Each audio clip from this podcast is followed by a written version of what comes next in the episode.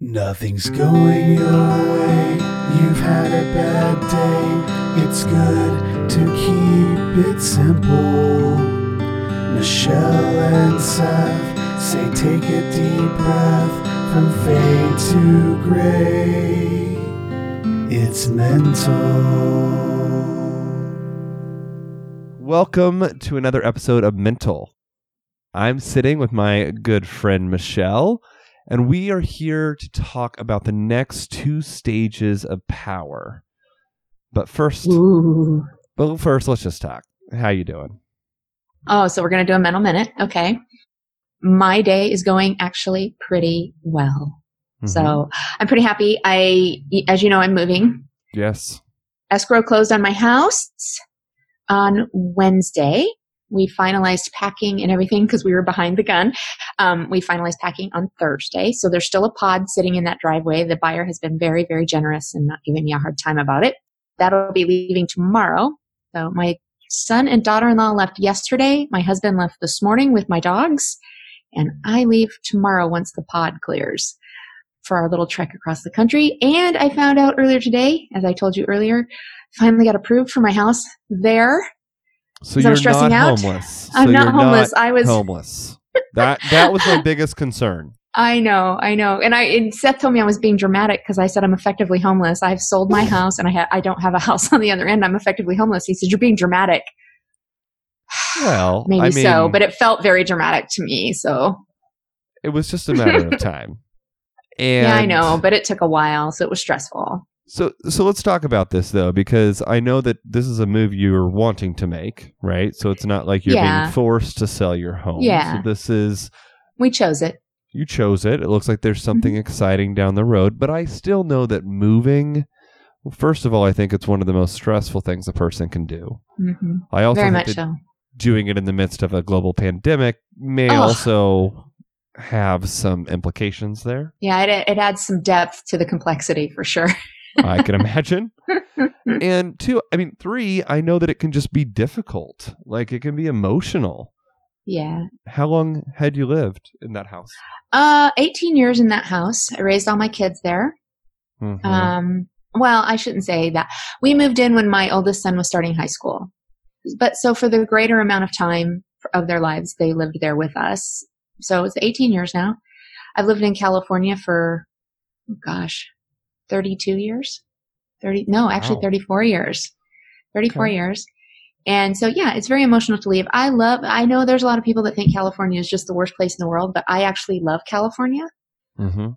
unfortunately it's just gotten so very expensive that it's it's counterproductive to live here and then all my kids grew up and got married and moved out of state so there's nothing holding us here so we just made a decision to do something new Are you moving to a state near your children? No my oldest son and my younger daughter are in washington Mm-hmm. my older daughter is in texas um, we are going to tennessee and my youngest son and his wife are going with us so we will have one child there with us Okay. which is nice yeah so It sounds like you're the last one in in, in I am. town. Everyone, I'm dragging my feet. everyone's left you. It's just you in a hotel. Yeah, well, it's quiet now.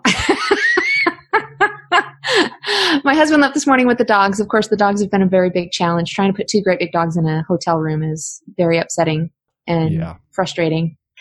And so, but yeah, I'm the lone, I'm the lone holdout. My husband drove away from the house for the last time yesterday. He actually sent me a Marco Polo and got all emotional. And then yesterday, he took the dogs back to their park, which was right down the street from our house, and let them spend about two hours in the park.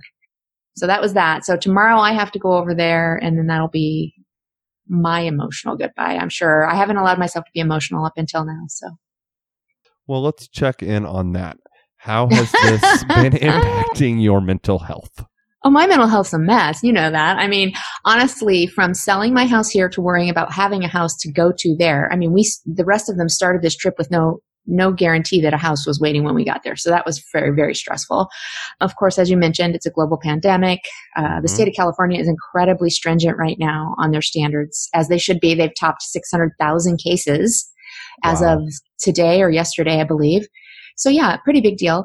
And then on top of it all, I'm prepping for this bodybuilding competition. So my food's reduced. So it's affecting my sleep. It's everything.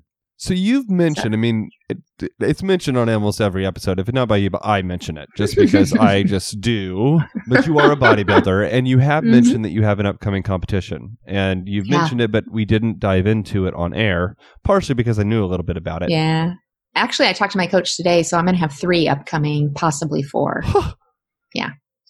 Um, well, so my whole team is competing together in Las Vegas in October. Uh huh. I am competing in what is known as the figure division. So it's, it's about muscle, it's about symmetry, it's about, but it's posing. I have to be in a swimsuit, I have to be in heels, I got to have my hair did and, my, and the sparkly jewelry on and all that stuff that I don't normally do. I'm not that kind of a girly girl. I'm the sweat in the gym, wear my Converse, knee high socks, and get dirty kind of girl. So, so Fair. that that's going to be difficult. But I just talked to her today, so I'm doing that in October. We're going to find another show for me to do four weeks later, hmm and then the first weekend in December, I have another show in Colorado. Somewhere in there, my the goal is to qualify for nationals in the masters category. And if I do that, then the second week of December, I'll be back in LA to compete in masters nationals. So Wow. we'll see how it all goes. I, I have lofty goals. I sent it to her yesterday and said, "This is what I want to do." Am I shooting too high? And she said, "You absolutely are not. I have no doubt in you whatsoever." So she's great. Okay. So now I'm going to ask a really dumb question. Nothing's because dumb. I know nothing Nothing's dumb. about bodybuilding. Okay. But I have two potential ideas of what you do at these competitions. okay.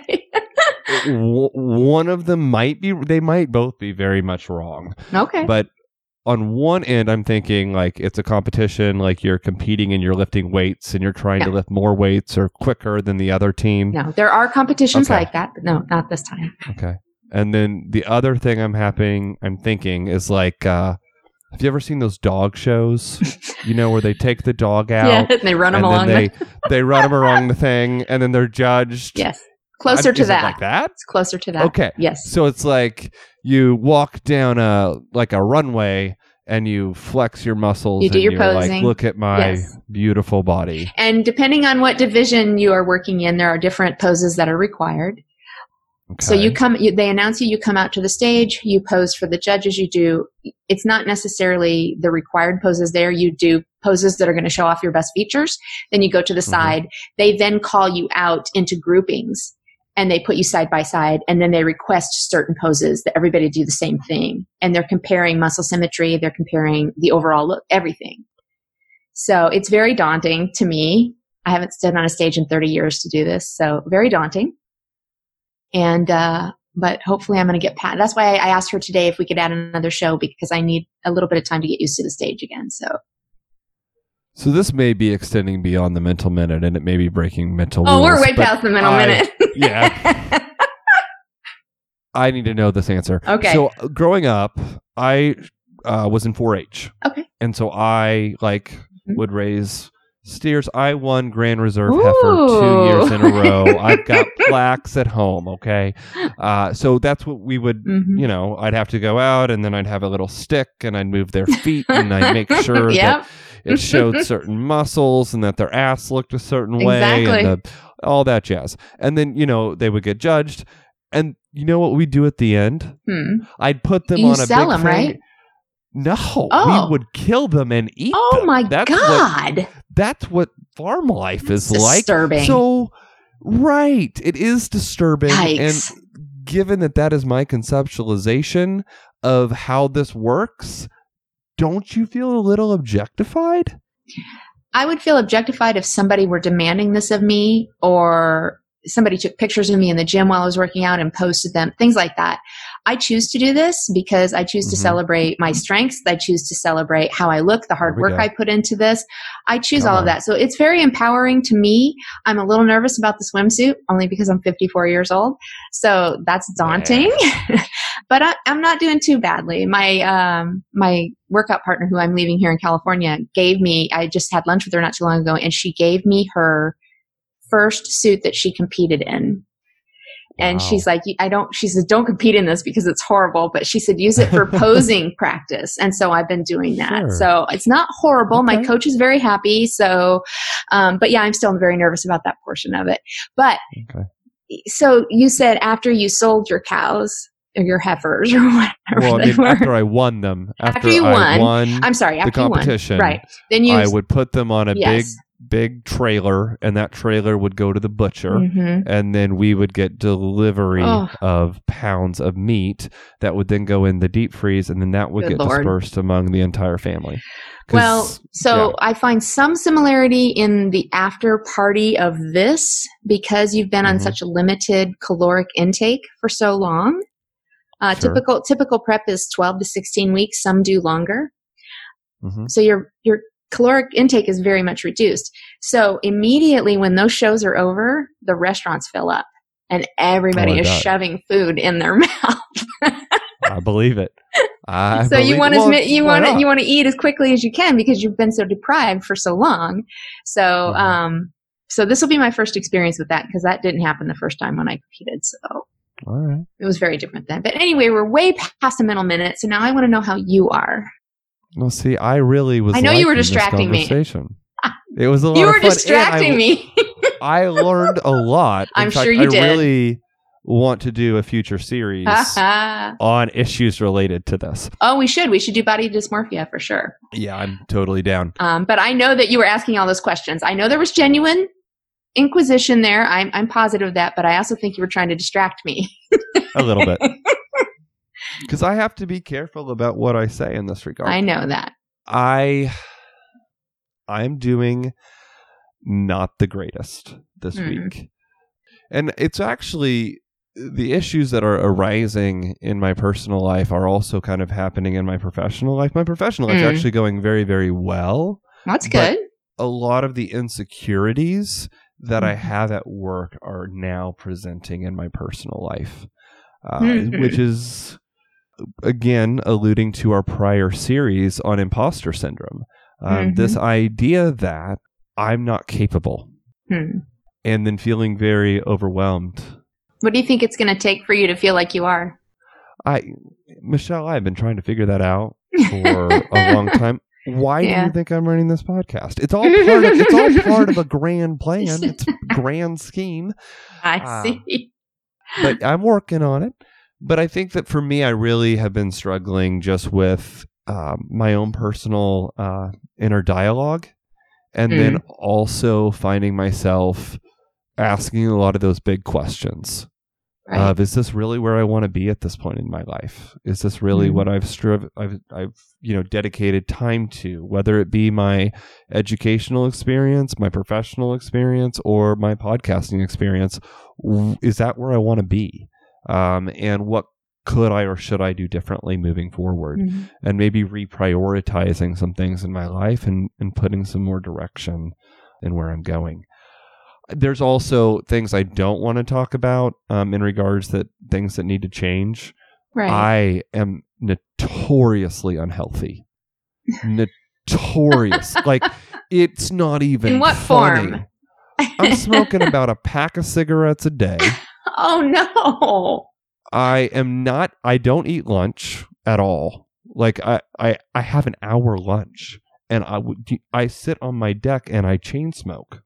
I don't oh. eat. Oh. So you want to talk about Sounds like a stress reaction. You want to talk about caloric deficit? I yes, I know exactly how you're feeling, and I'm But yours is not for a purpose. and I'm living off oh, of not the Energy. monsters. Oh So- my gosh. You know, there's probably things in my physical, like how I'm handling my physical health, is probably impacting my emotional health. Sure. I would I am- imagine to some degree. Yeah, I'm almost certain. But this is I'm in pre-contemplation. Okay, I am. I am well. I'm I'm in contemplation. I'm com- contemplating it. I understand what's happening, but I I'm not yet there to take the steps. But I don't know. You're There's just a- reflecting. yeah. Yes. I'm doing a lot of reflecting, which is a Uh-huh. great point because that is actually the second stage we're going to talk about today. Right. But let's go ahead and let's jump into the third stage of change. I have to stop talking. Michelle, take the mic.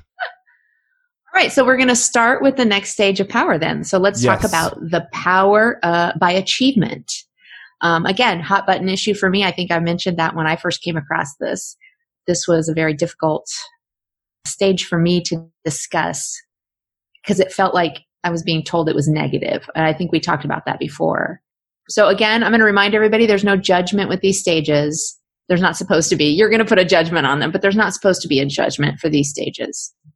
So the fact that you thought, well, I think the author of the book we read kind of Mhm. alluded to it being not a negative thing, but kind of alluding it to being a negative thing. But see, that's what, what, I thought too. but but what about what about this being a negative thing was triggering or difficult for you to kind of wrap your mind around? Well, like I said, it came across as though uh, achieving was somehow a negative thing. And of course, depending on your personality type, if you're like me, I'm a type A personality. So I'm constantly achieving, trying to do new things, trying to be better. That definite perfectionistic side comes out. So, you know, at the time I came across this and was working through my life uh, coaching certification, when this was presented, I'm working on a doctorate. I was working on a life coaching certification. I was writing a book. Uh, I was working on this competition stuff. I mean, I had a list of things Mhm. that I'm doing, and suddenly I'm being told that um, uh, that somehow my power is coming by achievement. And so it just came across very negative to me, as though trying to achieve or excel at something was detrimental in some form or fashion. And uh, but that was my perception. Again, alluding back to what we first started talking about with imposter syndrome, it- it's possible that that plays into that. Mhm. You know, because you're constantly trying to strive and succeed right. to prove yourself. So maybe that's why I perceived it negatively because I I felt like maybe I was being told, you know, it's obvious you're a fake or it's, you know, it, Right. the more you try to achieve, you know, the more we see you as a fraud. I don't know. I I mean, those are all thoughts that probably went through my head at some Mhm. point. So to recap, it's not necessarily a negative thing. No. No. In fact, I want you to achieve Of course. because through achieving, you can get to other stages like reflection. but let's first talk about achievement in regards to our culture and our society. It's all about achievement. it's an expectation. Yeah. We we don't expect you to reflect. We expect you to produce. You Absolutely. need to put actual deliverables on the table. Sorry, my boss used that word just a few I weeks like that ago. word. It makes was like, sense. "Eh, it does make sense, but it I don't, I don't know. So looking at society, society deems achievement as the top. It is the best thing and it is the Mhm. most worth pursuing. Right. Our, our society, anyway. There are a lot of cultures around the world that that is not true. That's But true. definitely here where we live in the United States, uh, achievement is considered a top rung activity. We push our kids in school, we push our kids in sports, we have high hopes for them as far as their careers.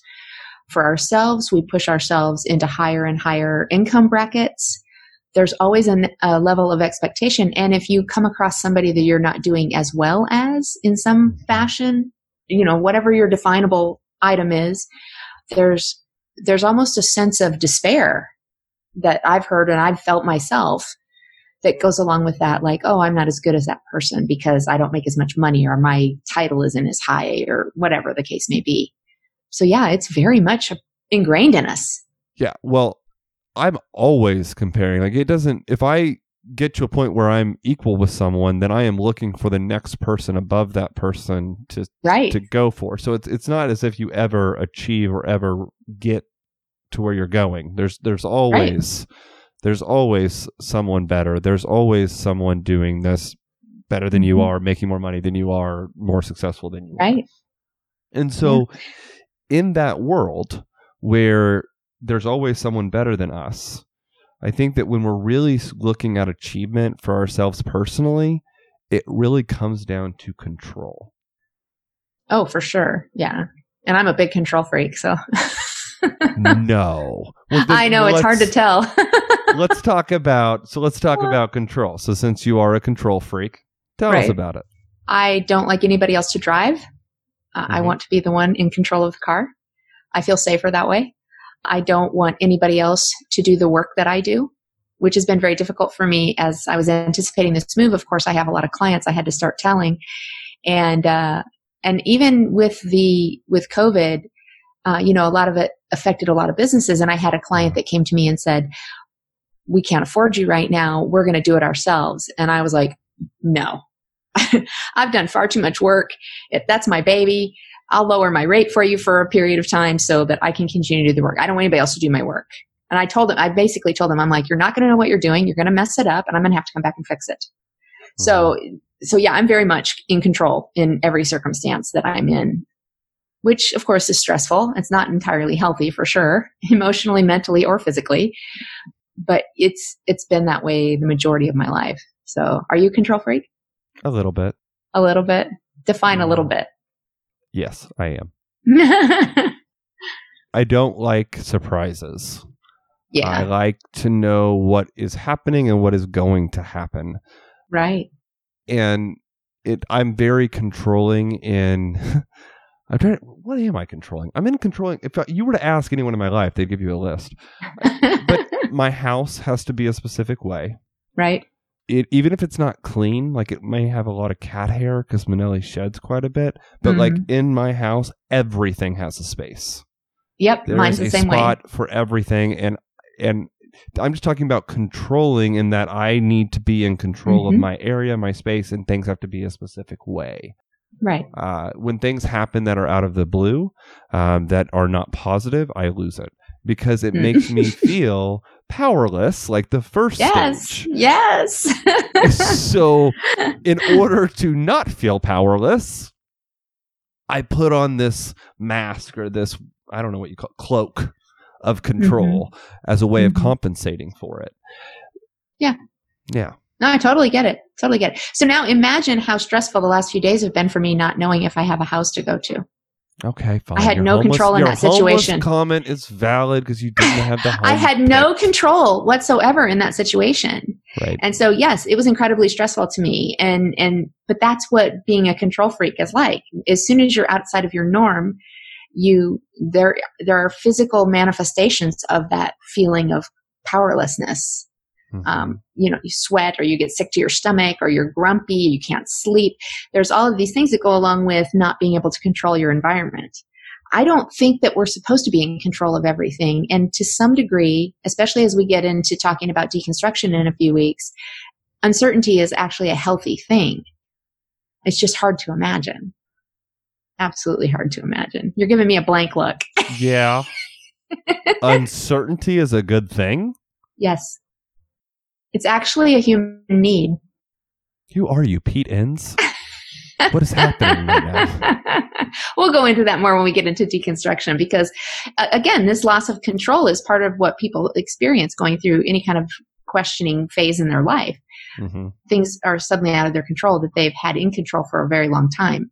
So or at least they believe they've had it in control. So yeah there's a lot of stress that goes along with that. But it's it's a difficult way to live but it's how we get things done. I mean, I told somebody that yesterday. I mean, yeah, maybe I'm a control freak, but but shit gets done. So I don't know how he's. It's you're not a negative in my opinion. I'm productive. I'm achieving. So but at what cost so let's not let's anybody talk- else. I know you might not be hurting anyone else, but are you hurting yourself? Are am I hurting Uh, myself? Are we hurting ourselves? Possibly. Are we- ourselves. Are we setting up Mhm. expectations that we can't meet? When we make our entire Yeah. identity about what we can do in regards Right. to achievement, it Right. limits us. It it shuts so many Yeah. things down, so many things out. Well, it, it takes away the value that we have intrinsically just as a human being and places that value directly into what we can show proof of. Hmm uh, for lack of a better way of saying it, you know. And so we're talking, you know, like your, like I said, your salary level, a position, awards, titles, bonuses, degrees, even the size of your office maybe is a status symbol to you, and or a, you know a sense of achievement. The corner office, you know, that everybody thinks is so wonderful. Right. So there, I mean, we find our power in those things. hmm And so in in this stage, because we're, we're we've worked up from powerlessness to association to achievement. Mhm. So Mhm. in that process, as we've worked through these stages and we start to achieve, our egos start to mature and develop. Yes. Um, and then we start to have this sense of self respect and inherent pride in Yeah. ourselves for what we've achieved. Right. Which is warranted sometimes. I mean, it's a good thing to achieve things. I mean, I, have got several degrees. I'm pretty proud of myself for those. They took determination, they took time, they took discipline. Those are positive qualities, in my opinion. So there's nothing wrong with feeling good about what you've achieved. But as you mentioned, it's an evolution. We go from not having any power to finding our power by being around somebody that we find impressive. Mm-hmm to now we've stepped outside of somebody else's shadow and we've found our own place or we're working on our own place by achieving these things. So you're right. Yes, there is an evolution of growth there. And of course, your ego does go along with that. So now it can get dangerous because you can get caught up in your achievements and your ego can get a little out of control. So you have to watch that. But well, but if it was powerless at one point, it's finally feeling like it's done something good. Right. But and there's nothing like I said there's nothing inherently wrong with this stage. There's no there's no negative judgment associated with it in general. It's only the the value that we assign to each one of these stages.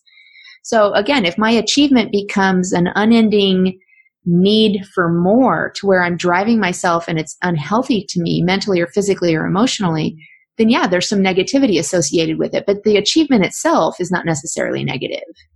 It's just it's just a it's a data point, mm-hmm. in, in, you know, in a grouping. So I, again, I, I feel like we say this, but we have to keep saying it. Like we cannot just give generalized judgment on each of these. We have to we have to evaluate them as they pertain to us and the good and the bad in them, and decide if they're valuable to us. And again, I want to come back and say something um, because I think this bears repeating as well. That just because we've left one of these stages doesn't mean we never go there again. Right. So achievement is a long-standing thing in people's lives. You're going to achieve at different times in your life, and that doesn't mean that you've regressed or that you know you're you haven't progressed into another stage. It just means you're revisiting. Mm-hmm. So I'll share a little bit of my own personal story around achievement. I okay. so growing up, I was not like the smartest kid. Okay, I I did not do when I say I wasn't the smartest kid, meaning I got B's and maybe like one C in my life. Okay. Mm-hmm. So it's not it's not bad. But by my right. family's standards, B's were okay, but they were not great. And if you got a C, yeah. you're grounded. You yeah, that's how it was for me. So, that's how it was in my house. so I learned in high school. I, I never really got it to where I was good and, and did that great. But I learned that no matter my intelligence level, I could strive. Um, I could study. I could figure it. I could become mm-hmm. book smart if I worked and tried hard enough. And so after high school, I did very, very well in college because I had put those things together. But what I started to do is I started to find my value and my worth right. in those efforts. I I have two master's right. degrees. Do I need two master's degrees? No, I do not. I no. In fact, the second one I don't even use. But it was something for me so that I could mark myself as having done something and being yeah. proud of it. Uh, this sense of accomplishment I needed mm-hmm. because of all the other stuff that was going on. And so I think achievement is both good sure. and bad in that it, it can it can push us forward but what is it that's really at the core yeah. of that? At least that's well, my story because there were there was many other yeah. things going on. Well, like I said, there's going to be negative and positive traits within within the stage itself, and at different times in our life, maybe achievement is positive, and then maybe it's not. You know, going by what you said, do you need two master's degrees? I don't know. Maybe you do. There's nothing wrong with it. No. You know, I, um, when I'm done with my doctorate, I'll have five degrees. So it's, you know, I'm pretty happy about that. I've worked hard for all of that. So I don't think that makes me a good person because I have those. I just think that I've put a lot of work and effort into it. If, however, I and, and I will cop to this at different points along the way. If I am obtaining those credentials or those degrees or certifications in order to prove myself to other people, now it may be a problem. Um, because the reality is, at the mm-hmm. end of the day, I have no one to prove anything to except myself. And maybe not even to me sometimes. Right. I mean, sometimes we're just allowed to be, you know. So again, positives or negatives, it, it, it can ebb and flow. So I'm proud of you having two master's degrees. What are your master's degrees in? Uh, mm-hmm. Social work and healthcare okay. administration. Seeing both of those are I had to fantastic. take an accounting class. That accounting class, Michelle. I, See, if you knew me then, I could have helped you because my degrees are in accounting and business Oh, I- administrations. I, I needed it. Uh, my professor told us we were the worst class she'd ever had, and she didn't understand how we got into a master's program. But it's because we're not Right. accountants. We're, we're Right, it's not your strength. and that's people. okay. Those are just classes they make you take. And so you just need to pass them, you know. But which, by the way, goes against everything I believe it, when I'm in school. I have to have an A in every class. Doesn't matter if it's my forte or not. So, but now we're back into, you know, perfectionism. So, So my s my mm-hmm. first master's 4.0. ooh, Yeah, I was so proud. I didn't get anything. Like I thought there would be like someone like you got a perfect score, like you would get some get an like- award or no. something. Yeah, no, they don't care. they do not. They do not care. But yeah, but see. I care about things like that. I have in my advanced educational career, so anything after high school, I've had a 4.0 the entire time. Um, there's only one class ever that I got a B in, and it was an 89. I barely missed the A, which is even worse in my opinion. And it was because I got a B on a paper. I'd never gotten a B on a paper in my life. Um, and it was only because the instructor had very big problems with passive voice um, which Mhm. by the way is very difficult to fix when you're that i mean that's how people speak so anyway so i'm very proud of those of those achievements. I worked hard for that. Uh, again i can be a little obsessive about it so now you're starting to ebb into that negative side of achieving.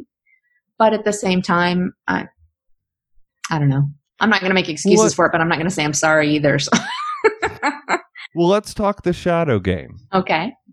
What is that? I don't know what you mean Well, in the book that we're reading by Jan Oh, oh, okay. in the stages of power, in the stages of power, yes she talks about the, The shadows. shadow of, That's right. of each of these stages. Right. And one of the stage one of the shadows in the stage, and I am not saying this is you right now. We're talking we've talked about ego, we've talked about these different things. right But one of the shadows that she mentions is becoming egocentric. right Uh, this idea that our egos appear to be strong.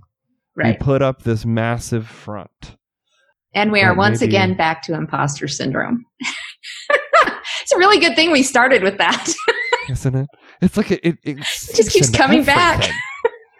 I think the problem, Michelle, is that we are both deeply imposters, and we just did a series on who we were, and Yeah. now it's happening It's- it's over everywhere. and over and over. well, it's like everywhere. it's like buying a yellow car, you know, a yellow Volkswagen Bug or something, and suddenly you see them everywhere because now you're aware Right. of them. So yeah, Yeah. this keeps coming so, up. but in talking about egocentrism, hmm I don't even think I said that right. But our egos can appear to be strong. We put up this really great front, but Right. inside, it's we're we're a bit fragile.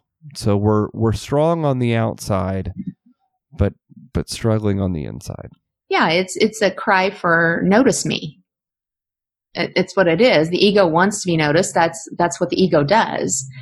It, it wants to be patted on the back. It wants to be the attaboys coming to it. Um, so that yeah, it, it, the more you achieve, the more the ego, as you said earlier, continues to grow and mature. But we're using mature in the sense of get bigger, in my opinion. Right. So, so at some point, maybe your ego's a little too big. So you have to be. I think that's one of the things you have to be cautiously aware of as you're working on achieving. Again, no judgment with that, but you have to be cautiously aware. So And I think one of the warning signs for this, the things to kind of pay attention to, is when you make mistakes, mm. do you try to hide them? Or do you own them? And I think that speaks to this egocentrism that we are we appear to be strong and we want to appear strong so much so that we don't let other people see faults, cracks, weaknesses, things of that nature, mistakes, things Yeah. like that. I'm I'm horribly tough on myself, and I I most of the time have no problem admitting when I mess up. But when I do, I'm incredibly hard on myself, almost abusively so. I I tend to see myself as stupid, not capable. How could I be so dumb as to make that mistake? I mean, you know, and mistakes happen. Life life is mis- a part of mis- is a big part of mistakes. I mean, that's, that's how it works.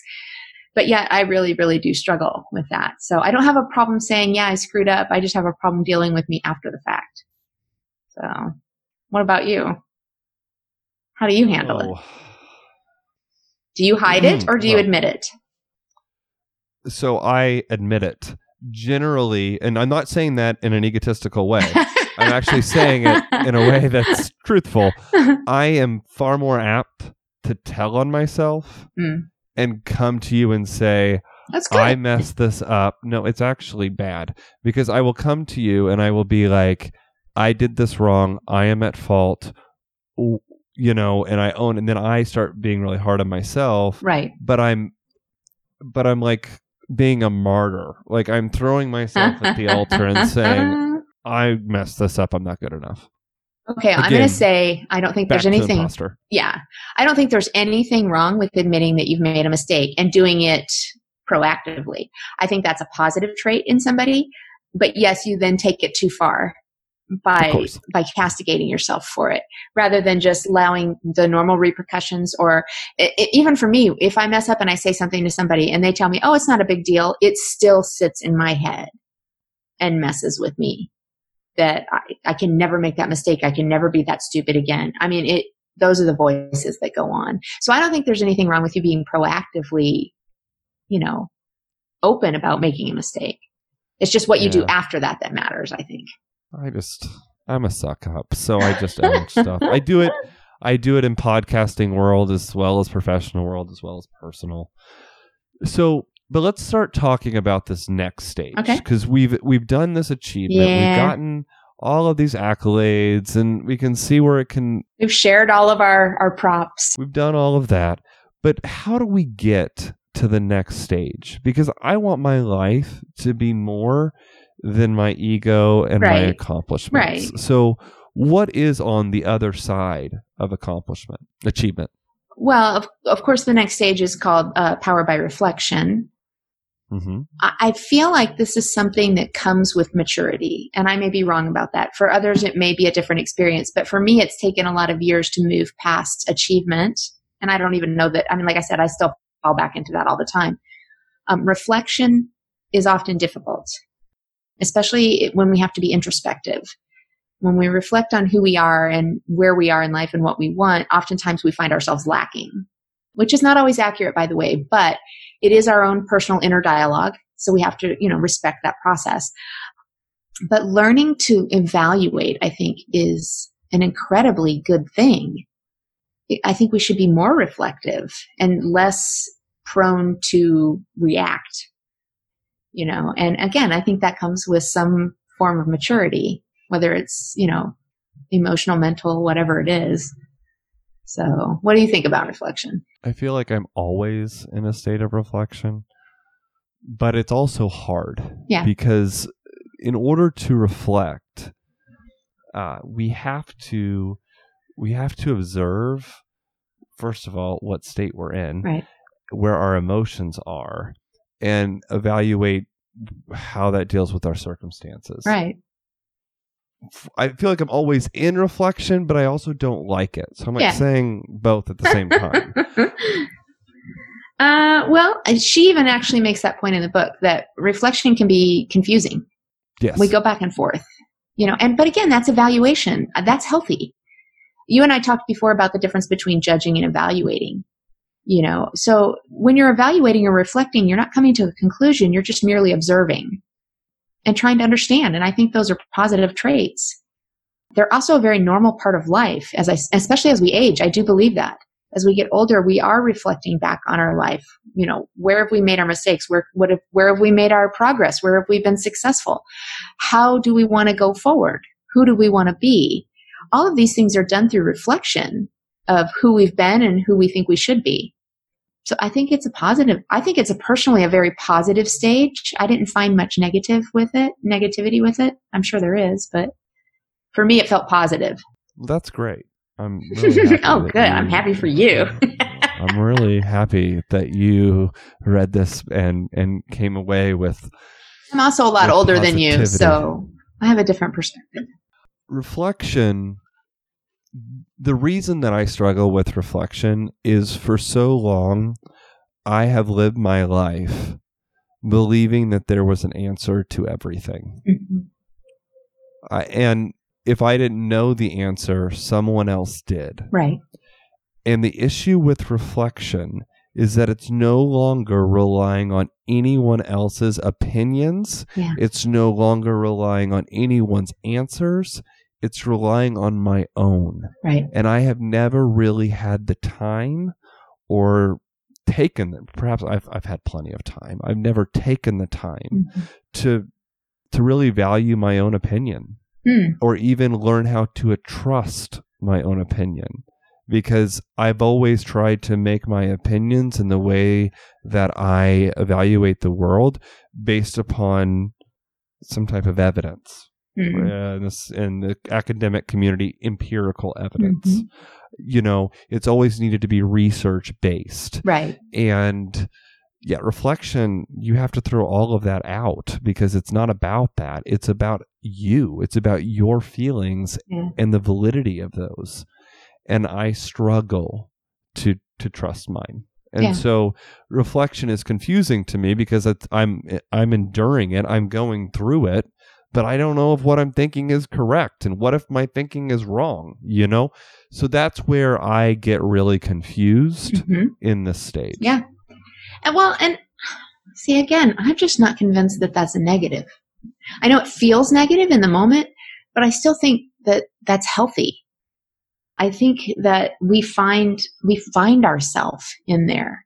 And that may take a long time, you know, or maybe it doesn't, but it takes time, some period of time. And that this is a part of growing up and growing older and coming to terms with yourself. It's also my contention that if we're going to talk about deconstruction in any form or fashion, and especially religious deconstruction, that it's often in this stage that that begins. It, it's that contemplative, let me consider all of these things kind of stage that puts us in a place to start evaluating what we believe. You know, or as I said, who we want to be, because deconstruction is not just necessarily about religious ideology, but it more about life in in its right complexity and in its wholeness. So I think that this is a positive. I, well, again, see, I'm assigning positive and negative to the stages, but I, this to Yeah, me yeah. feels like a very positive stage. And you came out in the beginning of this episode gung ho that none of these stages were negative Except for how we stages were overly experience them. Well, Okay. except for how we experience them, because as I said, everybody's going to experience them differently. So there will be negative attributes, but there's positive attri- attributes. For me, this feels very positive. I will tell you, however, that I'm seven years into deconstruction. At the beginning, it did not feel positive, and certainly by the middle, it did not feel positive. It felt devastating. And she actually, in the book, talking about this stage, goes back to the ideas of control, like we've already talked about. That loss of control, that loss of certainty is often very difficult in this stage. So Mhm. it's, I think we have to be patient with ourselves. i view this stage as fading to gray Okay. i do because i think this is about finding yourself in the world of gray because you're reflecting on all of the different components and really starting to question everything Yes. Well, I mean, my experience Yeah. Uh, and it's funny because I know you're on another podcast called Fade to Gray. My book that's coming out soon is called Into the Gray. And that's what this is. It's about that Wait, place. which which one of those came first? Well, Fade to Gray came first, I'm sure. I Mhm, just named sure my book. did. Mhm, mhm. But it made I sense. I mean, because this does feel like moving into uncertainty. So, you know, it is it is fading from black or white. It is melding together. So it, it's learning to be comfortable in that grayness, if you will, and and not being certain. You know, balancing out your certainty with some uncertainty so that life is not always so blocked out. It's Yeah. there's something new and exciting that maybe you don't know yet. I mean, that's a nice anticipation. So, although if you're a true control freak, you're not big on anticipation of anything you don't know. So,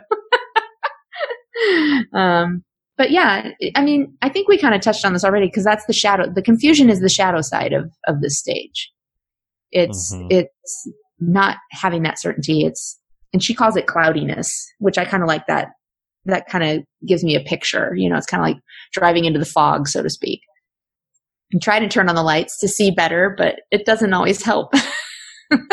Sometimes you're just surrounded by fog and you just have to feel your way through it. So She mentioned something in this book, eh, sorry, in this chapter mhm. that triggered me. Shocker. to something a pastor okay. told me when I was an intern at a megachurch. Okay. This pastor set me down and he was like, Seth, I see you doing a lot of doing. Mm. I don't see you doing a lot of being. Mm. And she mentions that um, in this chapter Yeah. that that when you really start moving from the stage of achievement where you build all this ego, you build all Right. this confidence, you build you essentially build some walls of, of strength, Yes. right? So every on the outside we're very sure of ourselves. While on the inside we're very confused and fragile. Mm-hmm. And I think that as we start to go through achievement into reflection, we really have to stop and s- stop doing Right. and, and and learn how to be. And I think that truly, as I've been reading this book, this is where I'm at. I Okay. want to say I'm at the wall. I'm I'm if I'm not at the wall, I'm very close to the wall. You're in spitting dif- distance. yeah, I'm being pushed there. Yeah. Uh, throughout this process. Yeah, and that's okay. I, you know, I think, I think that's a very valid point. It, it is very disconcerting to go from action to being. I, I I had a revelation one time, and I don't know if it makes sense to anybody else. It made sense to me at the time that God refers to himself as I am. And being is, uh, now hang with me here because this gets convoluted, but be is a derivation of am, the verbiage Right. So God is I am, we are being, we are finding ourselves in being rather than doing. So to me, it feels like you're moving closer to that godly side of yourself where you're finding that wisdom within yourself. And we call that the Holy Spirit in, in Christianese, but you're moving into finding the wisdom within yourself and the being comfortable with listening to that wisdom. And it comes through this reflective process. Um, to say, oh, I, I do know the answer to that. You know, and it doesn't come because I studied a book, but it, it's just because it's there. You know, and again, very positive to me, even in the uncertainty of it. I'm real. I'm Again, I'm just so happy that you are seeing all of this as positive. I'm not. I listen. We had a, our mental minute. I've I had know. A very tough week, so I. Uh, I, it's hard for me to see anything positive right, Right. now, and I, I do think that it is it is a positive thing. Right. Um, I'm just saying that it's positive in that it forces us to deal with ourselves yes. and sometimes dealing with ourselves is not an enjoyable experience. No, actually, often it isn't. And I just keep Right. reiterating that it's positive. I mean that specifically to me. I'm not trying to convince you that it's positive. You get to experience it however you experience it. That's the beauty of all of this. It's So- your journey. Right. So, since we're talking about journeys, hmm we've got tons of time. I'm not worried about the length of this episode. Okay. I would like you to educate me and educate our listeners. How did you deal with yourself? God, I'm still dealing with myself. It, I mean, that's a day to day battle. I, I think, again, this is so subjective because each one of us comes from a different background, a different family, a different personality. And I feel like I say that all the time, but it's so apropos to the conversation. Nobody else has my experiences. So it's not like I can go, Hey, how did you handle you? And I'm going to get an answer that's pertinent to me necessarily. There may be similarities, but certainly my journey is going to be unique as is yours. I think that we can commiserate along the way and be there for one another, support one another in those times when it feels difficult and painful, to celebrate with one another when it's positive and good. But handling myself, I'm not sure. I, I don't know that I have an, a good answer for that, other than to say I muddle through day by day. some days are good, some days are bad. Uh, I, I will say quite honestly, as it pertains to dealing with myself and being comfortable with myself, I have way more good days now than I have bad. And again, I think that's a part of the stage, that reflectiveness, learning to be comfortable with yourself, learning to understand yourself better so that you do you you do feel a sense of, of I'm okay instead of constantly trying to measure yourself against someone else. So, and again, I know I keep reiterating and mentioning deconstruction, but this has been such a very big journey for me for the last seven years that. I mean, you wrote a book on it. Yeah, and it's horribly, horribly painful. I often think back, like, if I could do it all over again and I would know it was going to be as painful as it was, would I do it? I still would because I think it's going to end up being worth it in the long run. It's difficult to talk about ourselves or to to, you know, to break ourselves down and try and understand ourselves in the best of terms. I mean, that's what therapy is. I mean, you're trying to evaluate, you know, based on a certain subject matter, a problem or issue, but eventually you start, you start pulling yourself apart to try and understand. It's, it's never going to be a pleasant experience, especially in the infancy of it. You're looking very thoughtful. I just, I'm thinking about my life. Uh, you were hoping I had an easy answer. Uh, yeah. I was hoping there was going to be like, uh, you know, I'm used to church and having, you know, Mm-hmm. five point seven point guides. yeah. Do A B C D E F G. Welcome to the uncertainty of this process. It sucks, Mhm. especially for control freaks who like certainty. oh, Well, speaking of control and liking certainty, mhm. I think another thing we often experience in the stage is, well, being misunderstood Sure. or fear of being misunderstood, which again goes into this whole control thing because that's the last thing we want. So it like kicks in, at least for me, this fear of being misunderstood. I want to control that. And then my anxiety increases and it's, and yeah, it, it's a whole thing. well, again, you're like you said, we get used to, you know, very pat answers. So when we don't have an answer, yes, we feel somewhat, I don't know, the word that comes to mind is we feel naked in front of everybody else. I mean, suddenly I'm without an answer to your question. Now, again, because we're worried about their reaction, but their reaction is theirs and it's going to come from whatever stage that they're in, wherever they are in their process, which often gets projected back to us. And we have to be smart enough, you know, or learned enough to go, that's a projection. That's not me. That's you. And, Mhm. and you're trying to equate here. And what happens in the reflective stage, and I think this goes on into wisdom and purpose, honestly, is that at some point you begin to realize I don't need to be angry at that person because they're just speaking from where they are, and I can sit back and wait for them to evolve through this. And there's a lot of peace that comes from that. And I have flashes and moments of that. So I'm hopeful that that means I'm leaning towards the wisdom side of things now. I still have those moments where I'm reactionary, you know, and I respond angrily, uh, or I justify my behavior, or I try to make my thoughts make sense to somebody else, but I can't do that in all reality. So, like I said, me trying to tell you this is positive, I, I'm not trying to convince you I, because I can't. And it's not my place. My place is to allow you your journey and to Well- be here even when it hurts you.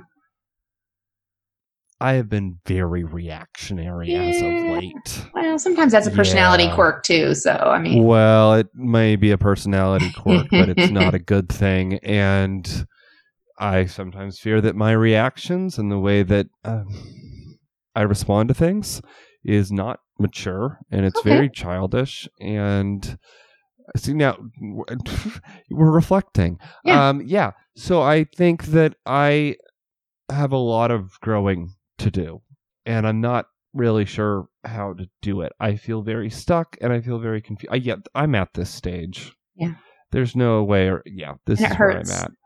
it hurts. It does hurt. Yeah. Like I, there's a part of me that I want to just like go and apologize to like so many different people. It's interesting that as I've I've gone from like being so proud of my achievements to now almost apologizing for them. I don't think you have to Uh, apologize for them. They're a part Well, of you. maybe apologizing for my reactions and my behavior and things like that. So sorry, I'm getting off topic. No, that's episode. okay. I, just- but I want to speak to that. is- I do want to speak to Ah, that yeah. because the reality is, I don't want you to get to a place where you are confusing your actions with your identity. And we've talked about that before that whole guilt versus shame discussion. So you say, you know, I, I react, I do these. Well, that's a behavior in the moment. That doesn't mean that that's your identity. It just means that that's where you are in the moment. That's not going to stay there. You're going to evolve and change. And again, as I said, part of it's personality, but part of it is this growth process. It's painful and it's difficult. And especially when you have triggering things in your life that cause you to struggle even more, you're going to see more of that for a while. But again, rather than putting some kind of judgment on yourself, just evaluate, step out of it emotionally and evaluate what's happening and decide if it's, if it has merit or not. Look, maybe what you're pissed off or upset about has merit there's nothing wrong with that. There's nothing wrong with saying, I have an opinion on this, this is how I feel, and I have merit here. Where it becomes abusive is if you use your viewpoint to attack others, to hurt others on purpose. That's stuff you should apologize for, but certainly not having an opinion. that. Well, that I don't do. Okay. I'm on the I'm on the opposite side of that. I'm always trying. Yeah, to you're help, but in my self-deprecating. right. I would far rather hurt my. I mean, and that's true of, of stats too. By the way, just on like Mhm. suicide versus homicide, people are far more likely to hurt themselves than they are to ever hurt anyone yes, else. exactly. And and I am too, not in that way, but Metaphorically, emotionally, emotionally, mentally, yes. Yeah. Yeah. I would far rather uh, suffer myself than see another one suffer. So And that's a valuable trait. I mean, that's a very that's a good human trait to have. So I But it's just that's what I'm saying. I don't want yes, it is. I don't want you to confuse emotion and response with I- identity. Um, sometimes your emotions are valid, sometimes your responses are valid, but none of them define you definitively, if that makes sense. Because you are a constantly evolving human being. So right now, I mean, you know, one of the things I hate to hear is I'm reactionary. Well, I can be reactionary. I, I can go off on a on a second, but that's not an identity statement. That's just, hey, I had a reactionary moment. Um, it's only when I begin to associate myself with reactionary as an identity statement that it becomes a problem. people don't so much call me reactionary. Dramatic. Mm-hmm. Oh yeah, no, I've heard that my whole life too. uh, I think I've been called that like a good twenty times in the last week. So yeah, You know what's funny? Um, I'm gonna I'm gonna share something here with you. Do you ever notice that the people that accuse you of being dramatic do not often have the capacity for large amounts of emotion? We're talking projection that. again, I don't make that call. but it's true. I can tell you the number of people, and I remember specific instances of people telling me I'm too dramatic. And I think about that person and I think I never one time have seen a level of emotion come from that person that would make me feel like they cared about anything. So again, they're projecting their, the way they would handle something onto you or onto me and, and saying that's the way it should be. They're normalizing their own behavior traits at the expense of mine. That's where you have to say, fuck it. I don't care about any of these other things. But see, I'm gonna be me. I receive see, and that is what I find difficult. I know, but you'll But- get there. yeah, we'll get there. But let's.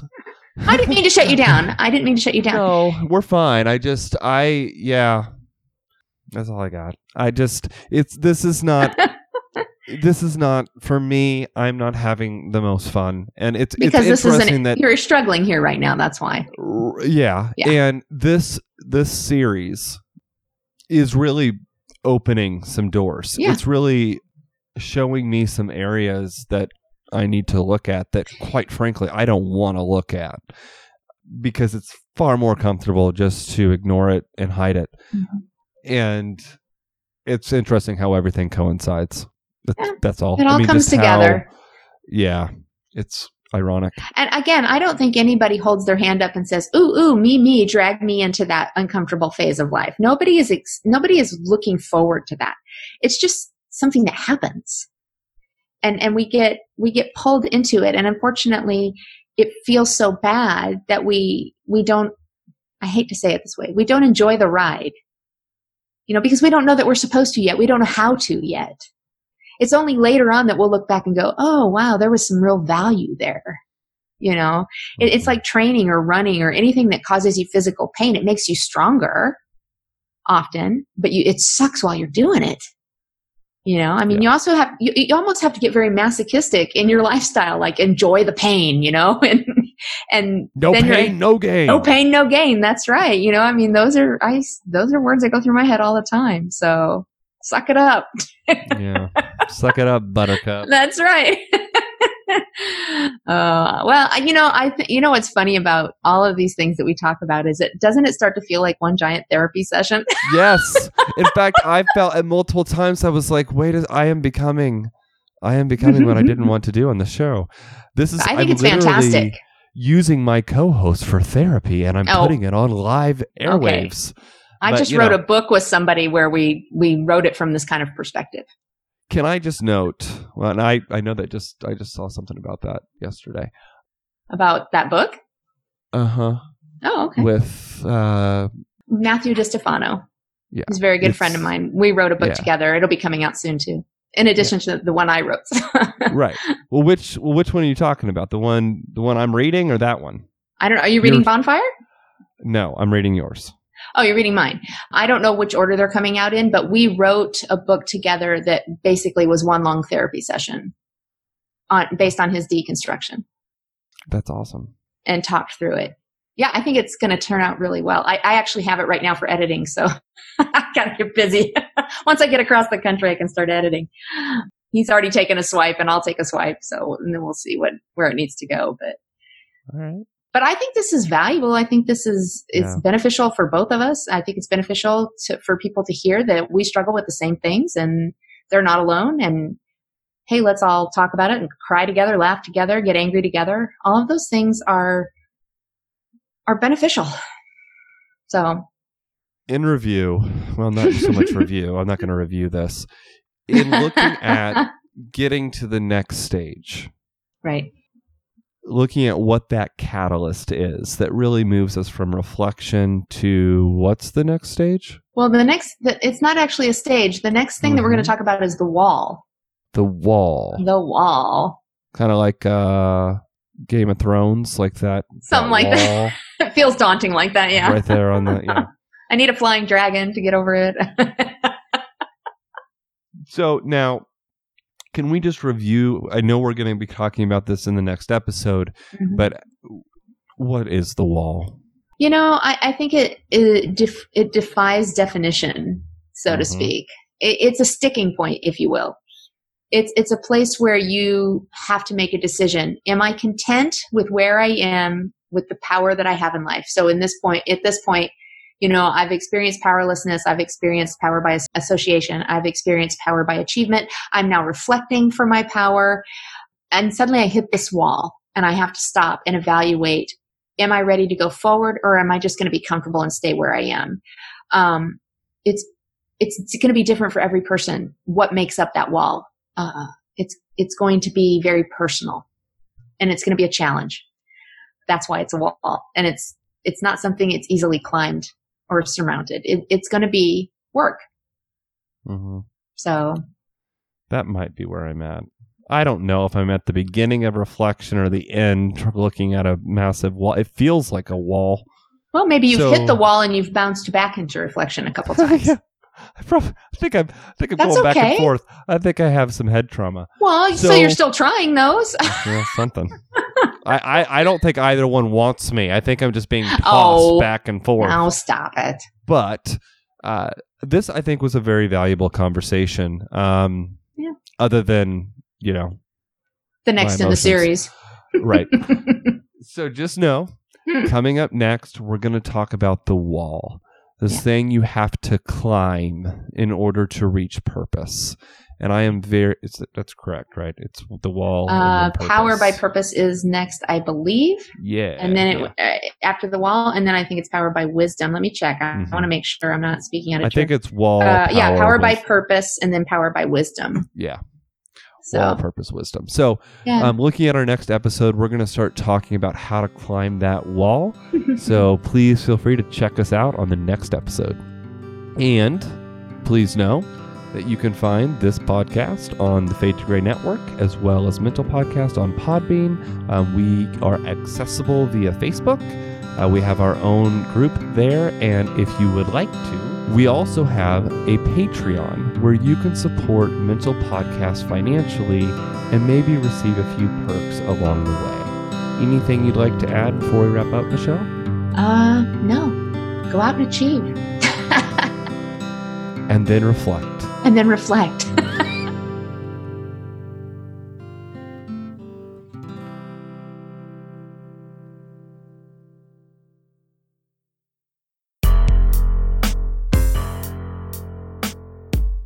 Welcome back to Four in Tow Podcast. I'm your host, Elizabeth, and I'm here to talk to you about my show. Four in Tow Podcast is created by me, Elizabeth, a homeschool mom, with the goal of encouraging parents on their journeys through homeschooling. From unschooling to the classical approach, I explore all styles and forms of homeschooling, ultimately to remind you, the parent, that you've got this. From the Fade to Gray Network, check out the Four in Tow Podcast.